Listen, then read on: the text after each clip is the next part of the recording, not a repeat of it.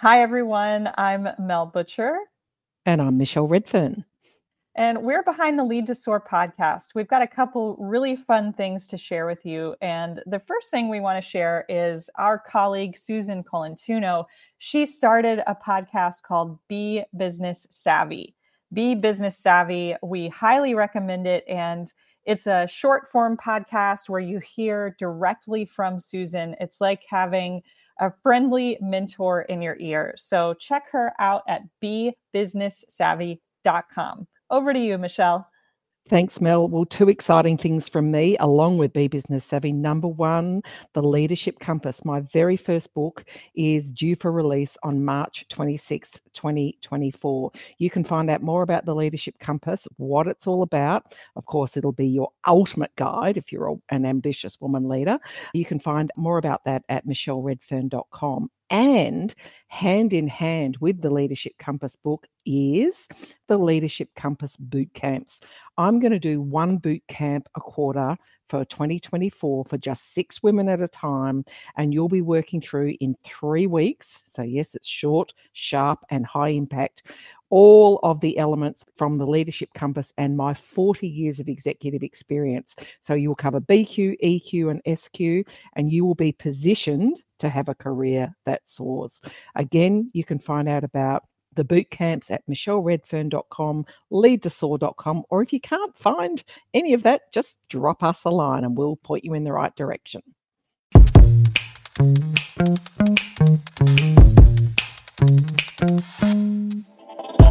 You're listening to Michelle Redfern and Mel Butcher on Lead to Soar, bringing you the best leadership advice and mentorship from around the world. Learn more at leadtosoar.com.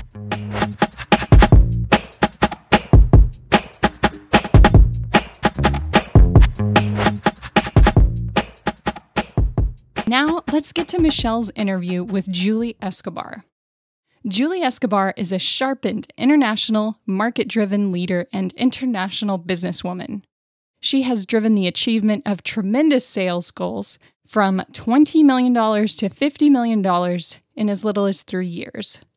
Escobar is co founder of Global Women Fresh, an organization whose mission is to leverage the talent of women in produce to close the food industry's gender divide by inspiring, connecting, and empowering women around the world. Welcome to Lead to Soar.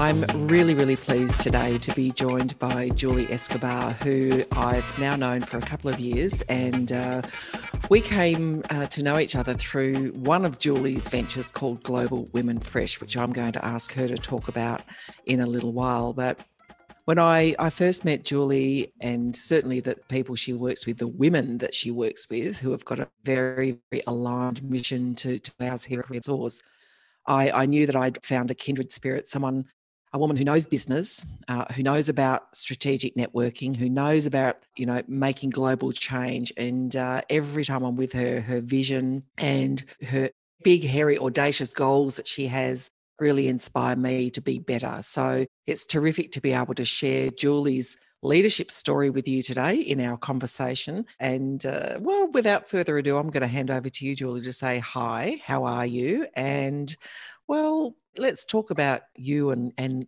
leadership and your career. You know, how, did when someone says to you, "Tell us about your career," what do you say? Well, first of all, uh, extremely pleased to be here in your podcast. Thank you for inviting me and Global Women Fresh. Yeah, no, I think I've been incredibly privileged and been I've been in the industry in the agricultural business for over 20 years, and like many other industries out there, the agricultural world is definitely a very male dominated one. And then since you know since always since the beginning of my career back when i was 20 years old i was like this is absolutely insane. I mean where is the mentoring the sponsoring? You know you would just see a lot of different women in the industry but just not necessarily occupying any of the high level executive positions so since early in my career, I saw a, a big gap and also a big opportunity to fill those executive positions. And today I, I, I am the vice president of a private equity group and I am incredibly proud to be one of the co-founders of Global Women Fresh and to have this incredible mission to continue to empower, inspire, and connect more women in the agricultural world. So um, I'm excited to to talk a little bit more. Excellent, thank you. Well, I want to talk first about your your position, your day job, so to speak, in the private equity world. So private equity, venture capitalism, you know, the, the whole finance side of any industry is well, I don't need to tell you, very male dominated and has a has a perception uh, around a kind of persona that it takes to be successful.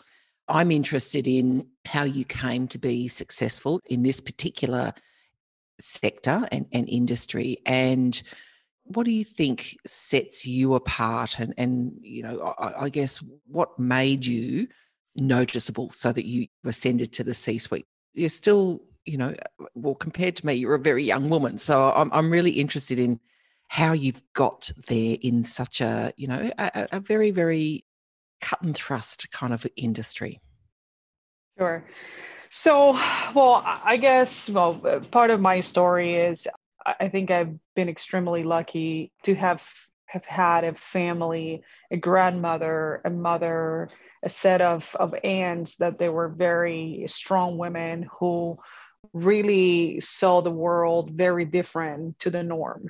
So since very early age, you know, I was just incredibly empowered to you know go and, and go after your dreams and and with the hard work and determination you can achieve anything you want which is a big part of the challenge that we have in the world right? Uh, not necessarily all the little girls are educated or are empowered that they can actually do that. And and the question of finance is is one that uh, today i'm incredibly puzzled and and incredibly passionate about because you're right. I mean uh, little girls were not empowered since our early ages to be confident with math with finance with with numbers.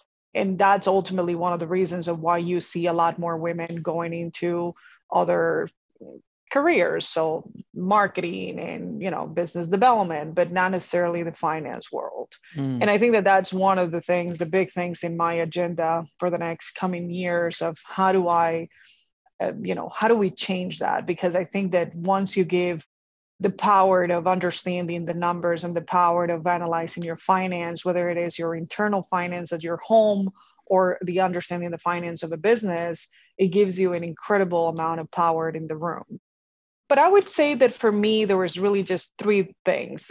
One it's it's just really having the discipline since early age. You know i just really i'm a big believer in education.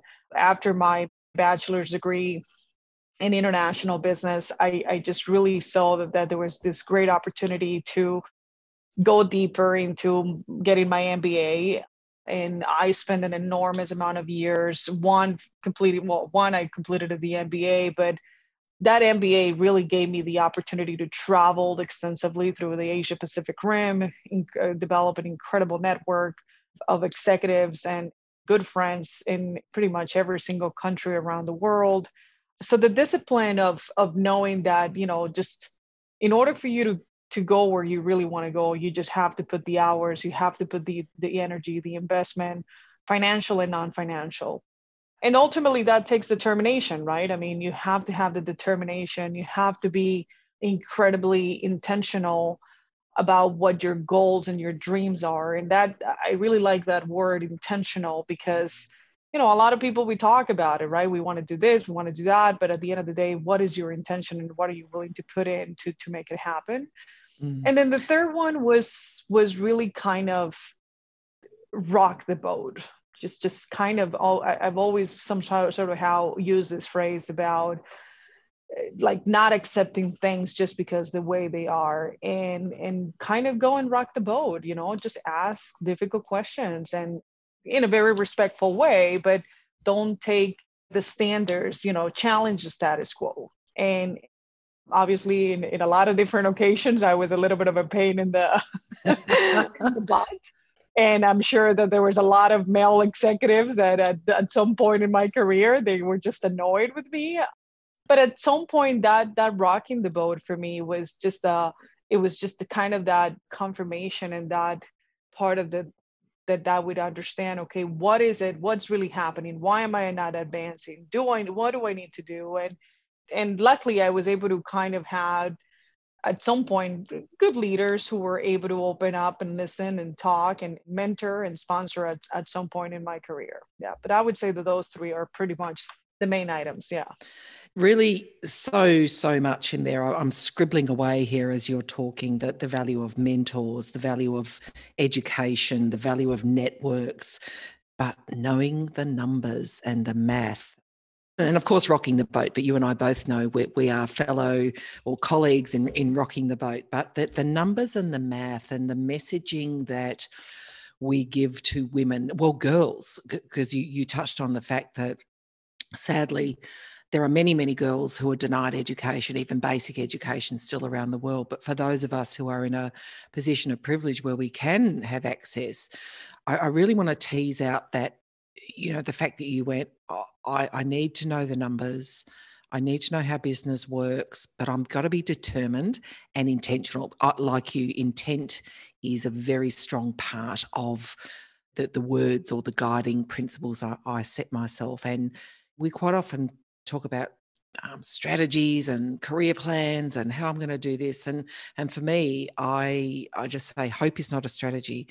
If I wish and I hope for something, that's fine, but you've got to have the determination and the intent. And then you've got to put the time in. As you said, invest, whether it's monetary or, or non monetary. But let me wind back to the, you know, we know from our research that women who ascend to positions like yours, so a woman in power, in a private equity firm or similar in the C suite must be able to have and demonstrate her business, strategic, and financial acumen. And for me, the that is coming through in spades that you've got that. And then clearly, you know, you are brokering big deals with lots of money and lots of other people's money um, and, and held to account a lot. But if you think back over your career, uh, were there some you know, aha moments or were there some fork in the road pivotal moments where you knew and, and i guess an MB, getting an mba is a really good part of it but where you knew or someone said to you this is what you need or and you need to demonstrate more of it around you know you, you the missing what we call the missing 33% can you think of anything there that really went aha that's what i've got yeah. to do to get there yeah, actually, it was pretty early in my career, even before you know I got the MBA and and so on. Um, it was it was really literally the first company that I worked for, and and the CEO of this company, which until today we're still incredibly good friends. He didn't have any education. He was just he he made the business himself. And one of the biggest lessons that he always taught me was is like, listen, business it's like a chain and if the chains are not connected and you're not understanding how the other part of the chain is moving, then your chain is not necessarily going to move. So early in the career, I understood like, listen, first of all, you know, common sense. You have to have the common sense to understand how does your business and how does the business regardless of whether in what part of the supply chain you are what part of business you are you need to understand how the company is making money. And when you are capable of articulating how does the company makes money and how do you add value to that equation and you can articulate that well in front of anyone whether it is the guy who's driving a pickup or the ceo or the cfo or anyone in the entire organization, then I think that that's really ultimately when you become someone critical in the in the in the equation. Now, that's the one part of difficult part that I find in the discussions and a lot of the webinars that we've been doing around the world with women, right? It's mm-hmm. just this this incredible lack of confidence of women just being very one either uh, incredibly shy mm. or mm. being incredible naive or just kind of not wanting to get deeper into the subject of, of okay how does this really company make money and how do i become a value added? And and how do you rock that piece of can we make more money or not right? And i think that that's that's ultimately once again kind of the big opportunity and the big challenge that we have ahead of ourselves right? Yeah. You're i'm so pleased that you're still friends with with that that former ceo that former boss of yours because you'd have the opportunity to to thank him for that advice which i got to tell you julie it is it is textbook advice. How does the company make money and what's my role in that? How do i help the company grow and what's my role in that? It's um i do like the analogy of the chains.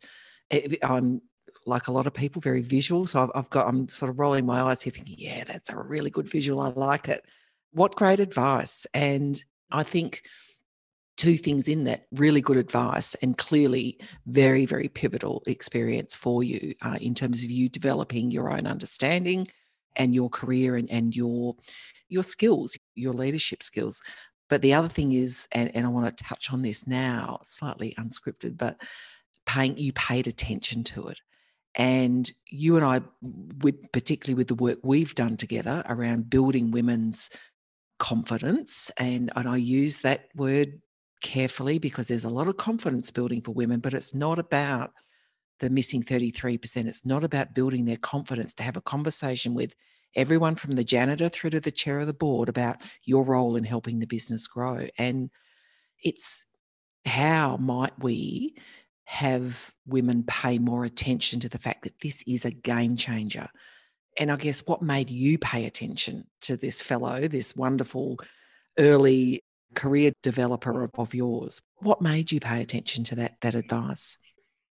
Well, for me, I have to tell you that, you know, since I was probably 17, 18 years old, I had a determination that I wanted to become the CEO of a company. Yeah. So I, I was lucky enough in my world to be very focused and, and very disciplined and and I took took my career very seriously, right? Uh, to the point that I made very drastic choices of, you know, not having a family, not having kids, ultimately having a divorce. I've, you know, previously previously married, but just being very determined. Now, I'm not saying that that is the only way. I think that that you know, to, in today's world, you can potentially have both but I was just very intentional and I was willing to go the extra mile. So, you know, I remember uh, when I was working for a top multinational company and I said to them, listen, I really want to go and get my master's and my MBA and and I think that this is going to really add a lot of value. Well, in the agricultural world, you know, a lot of the companies don't necessarily see the value of uh, on, a, on an MBA. And at that point, that company, a multi billion dollar company, said, listen, we appreciate what you want to do, but we're not willing to support you or sponsor you hmm. financially for this. And I said, listen, I understand, but I am going to go and take the time and the energy and the money to do this. And I took it on my own, right? Mm. And so, in a lot of different situations in my personal career, I have had companies come back and say, thank you, but no thank you, right? Like, you know, yes, yeah. we believe personal development, but no, we, we're not in a position to sponsor you at the moment or pay for that. And I just, I took the no as just as a, you know, I, I understood that the no, and I understood that, hey, at this moment, the company is not prepared to do this. But it, that no did not mean that Julie Escobar was not ready to do that commitment. Mm-hmm. And, you know, and I just, I did it. I, I took the time and the energy and the money myself to do it. And, and that's ultimately sometimes what i also see that lacks in women around the world right so they they go to their bosses they go to their companies they have a request and you know and then the request gets to be denied for you know whatever the reasons are. And then all of a sudden that dream or that vision or that intention gets put in the back in the mat in the back of your of your dreams right? And and then what's happened is is that you wake up 10 15 years later and then you're either doing exactly the same position making the same amount of money being frustrated because you haven't really moved up the ladder so then it becomes just kind of this vicious cycle right it's like okay you didn't do nothing to your career because your company weren't necessarily willing to do something for you but then you didn't necessarily went out your way to actually do something so i think it's the tough part for being a woman. Like you just yeah. literally you cannot sit around and wait for the sponsors and and, and you said it in, in one of our webinars a few months ago is like I definitely think that women are over mentor. There's some there's there's just so much mentoring going on, but at the yeah. end of the day, when it's time for these companies to pull the trigger and to actually execute and move women to the next top positions, then there's a tremendous lack of, of action there. Yeah. Yeah. yes, you've you've hit one of my hot buttons. Women are over mentored and under promoted. And it's uh it's really interesting when well, it's not interesting. I find it frustrating like you do that we know that there is so much messaging sent women's way about do more. And it's interesting. Uh, my my colleague Mel Butcher and I were talking about this very thing yesterday about the advice given to women and the advice given to women is so rarely still around developing your business strategic and financial acumen. It's so rarely about how to harness and point your ambition in the right way. It's so rarely about really, you know, unleashing their potential. And it's so often about their appearance. It's so often about work life balance. It's so often about the very gendered things. And you know, interviewing women like you, women successful C suite leaders like you, is such an important part of demonstrating to women that they must take themselves seriously. They must take their ambition seriously. And, and look, ambition comes in all shapes and sizes, but it's a two way street. Having a career that soars is not going to be delivered to you on a silver platter. There are many, many things that we need to do to step up uh, will, will step into our greatness and make it happen. And what I really appreciate about what you said, Julie, was that you didn't take a no as a never. It's a, well, not right now and not in this particular way, but I'm so clear and intentional about what I want to do and I'm determined to do it. I will find a way. So there's the key messages out of that for me is listen to the right messages around around career development listen to the right messages about how to really have an impact for your organization but be really clear about what you want and even if it's only in the next 3 months or 12 months be clear about what you want because there will be someone there'll be people like you there'll be people like me and others around the world who'll say i'm ready to help you what do you want? And eh, from, from what you've told me you were very clear about what you wanted. So that's you know there's a whole bunch of messaging in there. So for me it's like dial down all the you know lose weight do your hair this way dress this way advice that's so you know flung the way of women so much and how to have work life balance and blah blah blah and start paying attention like you did to the advice that you had and, uh, and link it to your career goals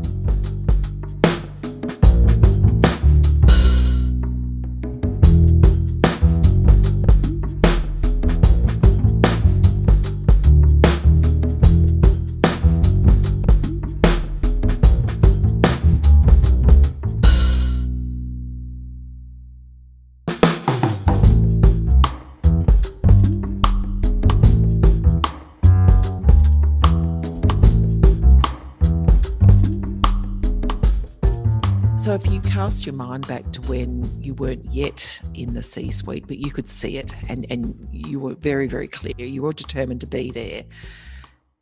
We know that decisions are made and there's a there's a language and there's a you know dynamic that goes on around the executive tables and around boardroom tables. You and I are both at them.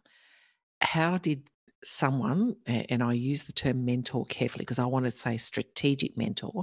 How did a mentor or a sponsor or a champion expose you to what goes on at the seat of power, at those tables where executives and boards make decisions? How did they help you see the eyes or see the business through the eyes of those people? That's an excellent question. Um, I think so. One one thing for me, what it always really helped was going the extra mile. And when I was able to show my executive team, and whether it was the president or the vice president or whoever I was reporting at that time, that I did know a little bit more about the subject than they would probably know that always shows a little bit of a confidence in the room to say okay well you know this person is definitely bringing some really good ideas some really good value because you're in a way you are challenging the business and the status quo. And then obviously you know when you're younger uh, in my case i was a lot more passionate and you know and a lot more energetic and passion.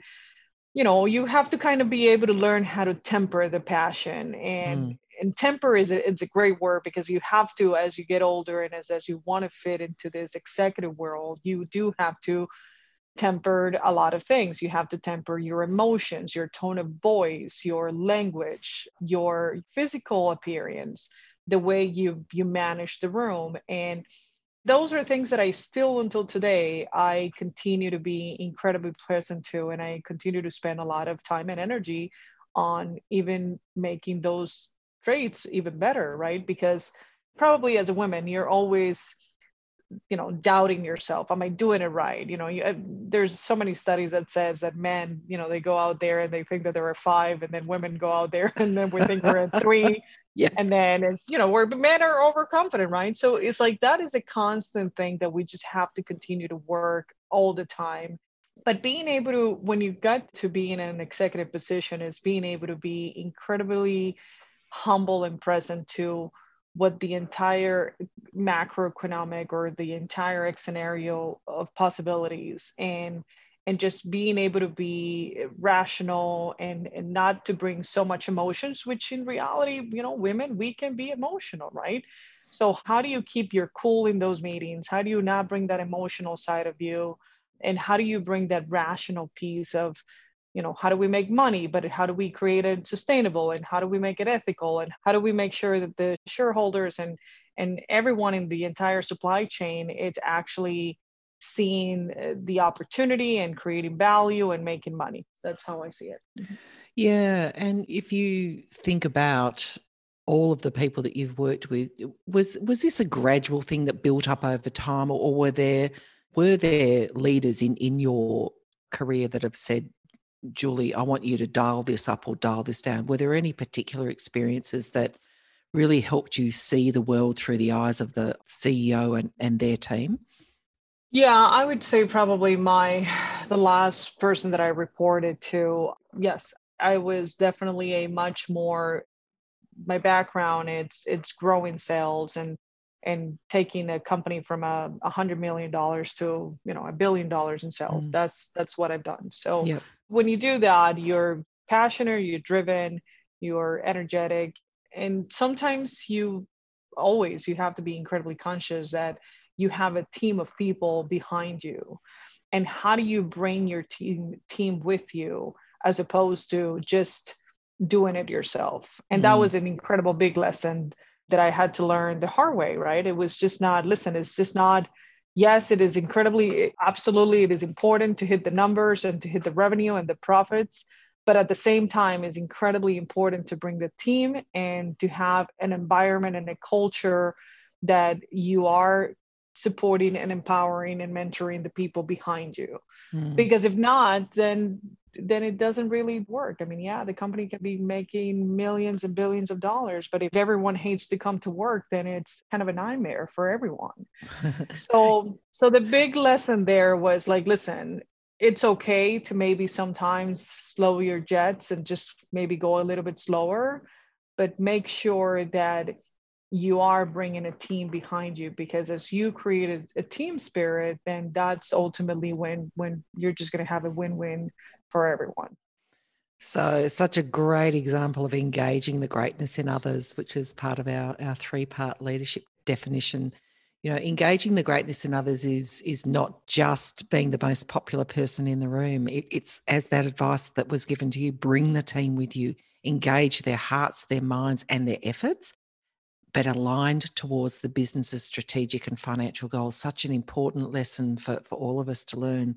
So interesting. I was we share many traits, um, our passion and determination being one of them. And I really enjoy hearing about tempering because I'm thinking about, you know, tempering chocolate and tempering steel and thinking we, we do have to temper ourselves. And it's not about losing your authentic self and being someone else, but it is around the dynamic around a, a C suite table of decision makers is is different and you need to manage yourself very very well everyone does and that passion and energy that served us well at career start and in the middle of our careers will still serve us well, but we need to manage it very, very carefully and engage and align the others around us, our peers in the in the C-suite. So totally, te- and I, tempering, and think, yeah, it's great. It's a great analogy. And I think also it's having a global career, very international career, just also being incredibly mindful of cultures and time zones and different languages and quite honest one that is very present today the generational gaps you Yeah. know working with the baby boomers the millennials now the generation z and and being able to once again do the homework right understand this generations what what is it that it's ticking and not ticking to them so then you can actually make it a genuine connection because as you said it i mean if you if you're not connecting generally in those rooms, whether it is in the boardroom or the sales room or the director's room, then it's very challenging for other peers and and, and others to see you as a leader. And I think Mm. that that's also a very important trait for especially for women. Yeah.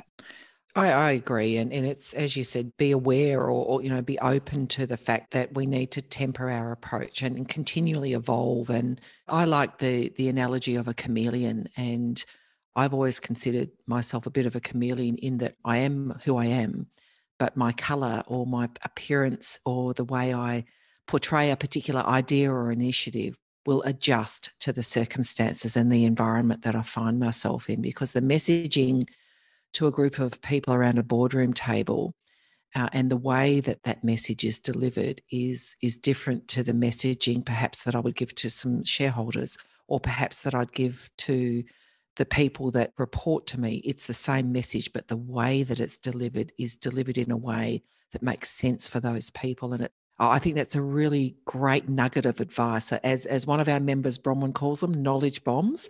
That's a great knowledge bomb. That tempering. I, I really really appreciate that, Julie. I want to go into our our three things: secrets, advice, and rethinking. So, secrets to soaring. What are the essential success lessons you learned by trial and error? You've talked about a couple, but you know, we all have those stories in our career. We went, oh, goodness, that was interesting. And what did I learn from that? What are your secrets to soaring and, and what lessons have you learned by trial and error? Well, that's an interesting one. Well, I think that once again, it's just that for me, the secret is just kind of the determination plus the tempering of the, the determination and also, you know, like just being patient to know that this is a marathon and is not a sprint. Yeah. Uh, and I think that for me, you know, when I was 25, 30, I'm like, okay, how can I get to this director role in a year, in two years? And and quite honestly, it doesn't happen like that because you, on the other hand, on the other side of the table, you have men and males who have dedicated 20, 25 years working for different companies and they still haven't achieved those positions yeah. so this notion of you know and that's my ex leader that i used to report to my previous job that was a big phrase it's not a sprint it's a marathon and it's going to take a lot of time it's going to take a lot of energy and you're going to go through your ups and downs and and sometimes i yes i wanted it to quit and i just wanted it to take a sabbatical and i wanted it to think about okay how do i open my own business? And uh, and then you know you just kind of come around and you just kind of have to think about hey if you're focused and you think that career and becoming and, being part of an executive team is what is going to fulfill you you just have to going to have to put the, the time and the energy for that. Yeah. That uh, I like that. And like you, I was a a very pain in the neck sprinter in my twenties and thirties, and and I look back and I think, gee whiz, you know, naked ambition is, is a great thing because people always knew where I wanted to go, but you've got to earn your dues. You've you've got to Mhm. you've got to build a track record of accomplishments and. That's what a marathon's all around. I, I like saying that the journey to to mastery around leadership is never complete it's a Mhm. lifetime journey and it's it's, it's similar similar analogies what about what about advice now women are washed with advice as alluded to earlier well I didn't allude i said But what are your words of wisdom that you can pass on, particularly to our aspiring women leaders?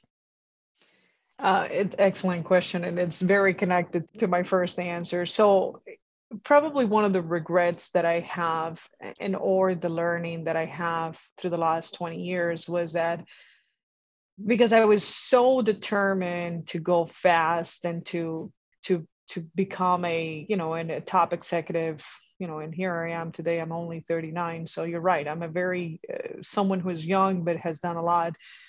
Is that i in the process i really didn't focus a lot of my energy or my time to build stronger relationships with more people so yes i have a network and yes i you know i've spent a lot of energy in the last 20 years building that network but if i would have known what I know now when I was 25, I would have definitely, you know, I would have gone for that extra wine at the bar. I would have gone for that lunch. I would have, you know, invited it someone else for coffee because, you know, that's ultimately what life is about. Life is about how do you continue to connect with people? How do you impact their lives? And how can they actually impact your life? And I think that that sometimes is the beauty of the beauty and some of the things eh, one of the things that we when we created a global women fresh was women were so we're, we're really not really good at networking we're petrified at networking we hate it right men are so good at going golfing having a drink going to the bar having a scotch and, and we're just like should we go to lunch? Should we not? Should i have her for coffee? I mean should i invite her? And it's just like listen just go for lunch go for coffee go you know don't wait for the invitation. Go and do the invitation. And out of the 10 times that I do it, I would say that 90% of the times I always either uh, learn something new, open up the doors for potential new new relationships, make a new connection. And and I wish I could have done more of that um, as I was I was going so fast in my career. What great advice. And of course, we collaborated less than a month ago around strategic networking and, uh, you know, your Global Women Fresh and a career that soars. We have a shared mission to help women strategically network. So connect with the right others, but also get out of the office. Putting your head down and your bottom up, doing really good work is okay. But you need to also build those internal and external relationships. And I think that's really good advice I want to tease that out a little bit more in the context of how important it is when your networks, when you started Global Women Fresh, an idea that is now a global powerhouse, those networks were critical, right, Julie, in, in terms of the number one, starting, continuing, sustaining, scaling, growing, all that kind of stuff. So, how has that strategic networking helped Global Women Fresh? that's been huge. The one thing that we, when we created it, Global Women Fresh, with our other two co founders, our goal was to really have a very global mindset, right? We didn't want to have just uh, represent the US or Latin America or Asia. We really wanted to have a strong voice for women around the world and then bring in a global board of directors who were representing each part of the different continents and different countries of the world was critical because that's one of the biggest challenges that today we have in this gender equality discussion not being able to understand that the realities of what women in africa live versus what women in australia or women in the us or women in, in south america they're just so different right? And one is being mindful that historically and, and culturally there's a lot of differences. And how do we slowly but surely bring the conversation to a more commonplace so i think that one of the things that really has helped us is we have an incredible global board. The board as i said that we, we have one representation from every single major country in the world. And and then just being able to understand and the realities that happens in those countries are just it makes you incredibly humble to to understand the reality that bringing gender equality around the world it's not going to be a sprint now yeah. on the other side of the equation i hope that it doesn't ha- happen in 200 years like with melinda gates and, and her whole campaign is all about right so at this rate, if we wait and do and we don't do nothing, it may take us 200 years. So mm. it's how do we bring the balance of there's a lot of work that needs to be done. Today, you know, 50% of the population are women. So we are four, almost four and a half billion people in the world. We're incredible consumers. Um, you know we have an incredible disposable income. So we were we're a big part of the economy. And i don't obviously i don't have to give you the statistics as you know them very well. But the reality is is that we're a big powerhouse. And this goes back to the first question of finance right? When when women realize the power that we have in our purchasing decision in anything that we buy whether it is how we feed our kids food in the supermarkets or shoes or any item out there, we are shaping organizations, right? Mm. Services and products. So I think that when we realize that, I think that we're just going to have a stronger place and a more women in the room representing those companies and so on. I hear you. And, uh, and I'm with you, as you know, that we share that mission to close that gap. What I've observed around the work that you've done is that forming that global board was was you stepping into your greatness and into those networks, those strategic networks that you had to pick up the phone or a Zoom or whatever it is and say, hey, you're part of my network and I need you to join me in this. And here's the business case, here's why we're doing it, here's what you can bring. And being able to courageously ask those those women from every continent and every major every major location around the globe to join a movement and to join something that's really going to make a difference is a, a really terrific example of well of so many things of strategic networks and the importance of them because you just can't walk up to a stranger and say hey join my board. There's a whole bunch of stuff that goes with that. There's being able to demonstrate or speak the language of power. Here's the business critical mission that we're on. Here's the social mission that we're on. The whole way that you've gone about that has been such a great demonstration of using the greatness in in you to uh, achieve and sustain extraordinary outcomes by engaging the greatness in others but it's also been about those strategic networks and that language of power that language of business. So it's a good case study julie. I'll, I'll continue to use it. Thank you. Now final question for you is around rethinking. So, you know, that the mindset shifts that that many of us have to undergo through the course of our career. Can you think about anything, you know, in life, life and leadership and and whatever, where you've had to shift your mindset from the way it was to to a new, well, a new state of mind? Let me add on to that to be successful, to be as successful as you've been. Yeah, totally. So I would say that probably right now, you know, after I did my my MBA, which you know I did my MBA probably about ten years ago, and I graduated about ten years ago.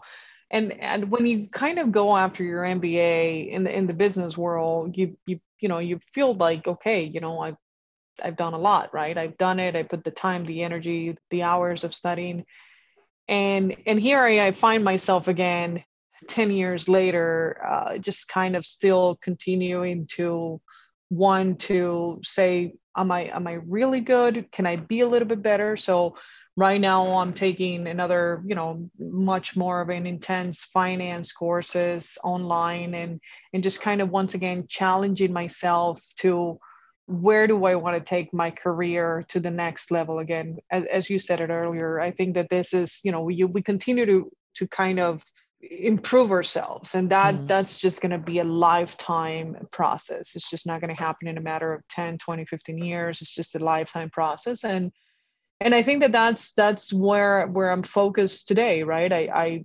yes i'm, I'm in a very good place and i feel very confident of my skills but i think that there is an, incredible amount of room to even continue to improve a lot more mm-hmm. um, so i think that that's that's one of the things too that i often see especially when when women ultimately decide to make the choice of having a family and having kids right? I think that it's especially with with what we're living today in, in the world with covid it's incredibly overwhelming right? It's it's almost to a certain extent i find it very difficult for women to cope with all of it.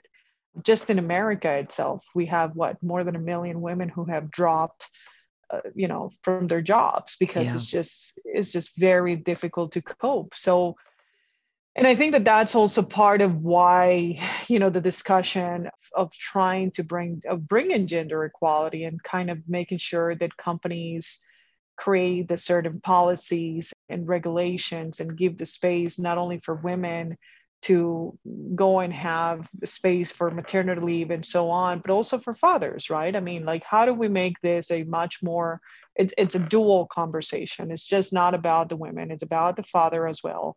How does he has more time to go and take the kids to the doctor, to the school practice, to do all those things so then the mother can actually continue to rise in, in her career. I do think that we're definitely leaving some we're going through very scary moments for for women in the career process as we speak. And and i only hope that that that this doesn't take us back 10 15 20 years but if we can figure it out a way that we can move forward from here. Yeah. So what's really interesting to me there is that what i heard was your mba oh, it's not a one and done.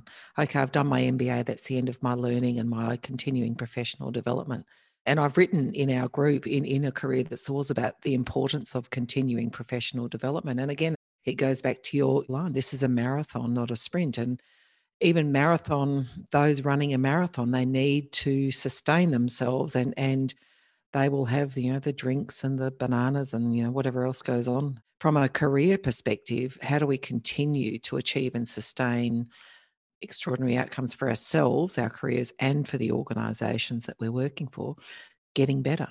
And you know, you're doing a, a finance course and you're already a you know vice president of a private equity firm. And there might be some people going, wow, but your determination to continually develop yourself, continually have that edge to make you highly employable and highly i remember a piece of advice actually early on is that the you know, michelle you are a commodity. You are your greatest commodity. Market yourself but you've also got to have the stuff to back that up and and what you're you're doing the stuff to back up yourself and i think that's really great advice.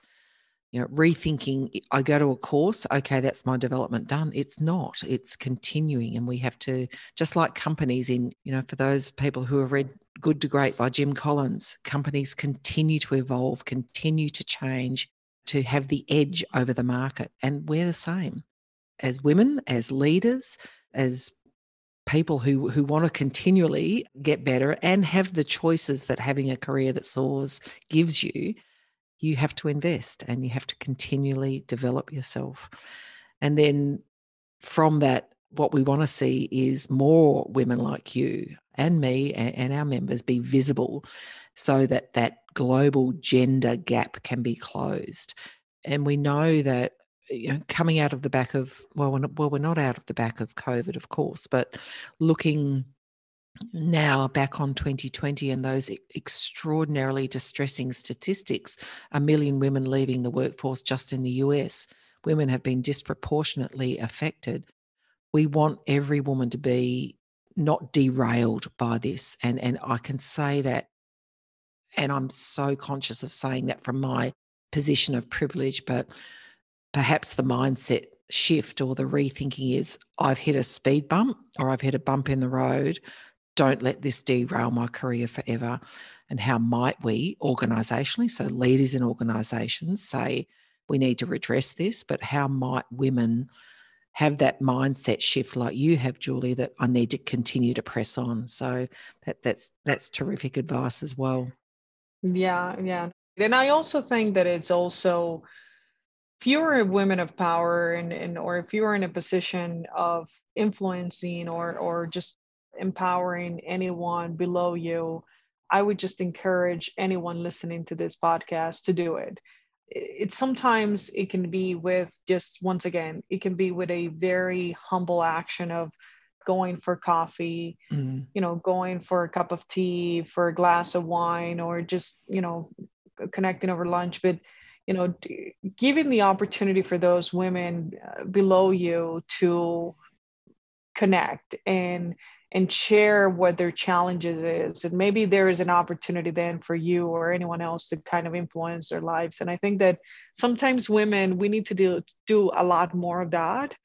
I think that we're just very sometimes we're very protected protective of our environment and, and what's going on with our world. And and sometimes we're not mindful enough that we have a much more bigger opportunity to influence the ones that are behind us. Yeah yeah terrific way to, to, to close out our discussion. You know, I I'm going to rephrase something that a woman that I admire, Dr. Kirstin Ferguson, says is don't send down the ladder after yourself, throw out a bloody big net and scoop up as many women and bring them with you as, as you can. We we we must. And it is a, a part of leadership. It's about using your personal greatness to uh, to scoop up and bring many more women forward with you. So Julie, with that, I thank you for your time, your wisdom, and I've very much enjoyed our, our discussion. And I know that women can find you via Global Women Fresh, and we'll put all of the, the connection things uh, in the show notes. But thank you once again for your time and your wisdom. And I look forward to our continuing collaboration in uh, Global Women Fresh. Well, thank you, Michelle. As always, a pleasure to connect with you and and, and equal respect for what you do and your passion and uh, excited to what uh, 2021 has for us and, and what we can actually put together to do for women around the world.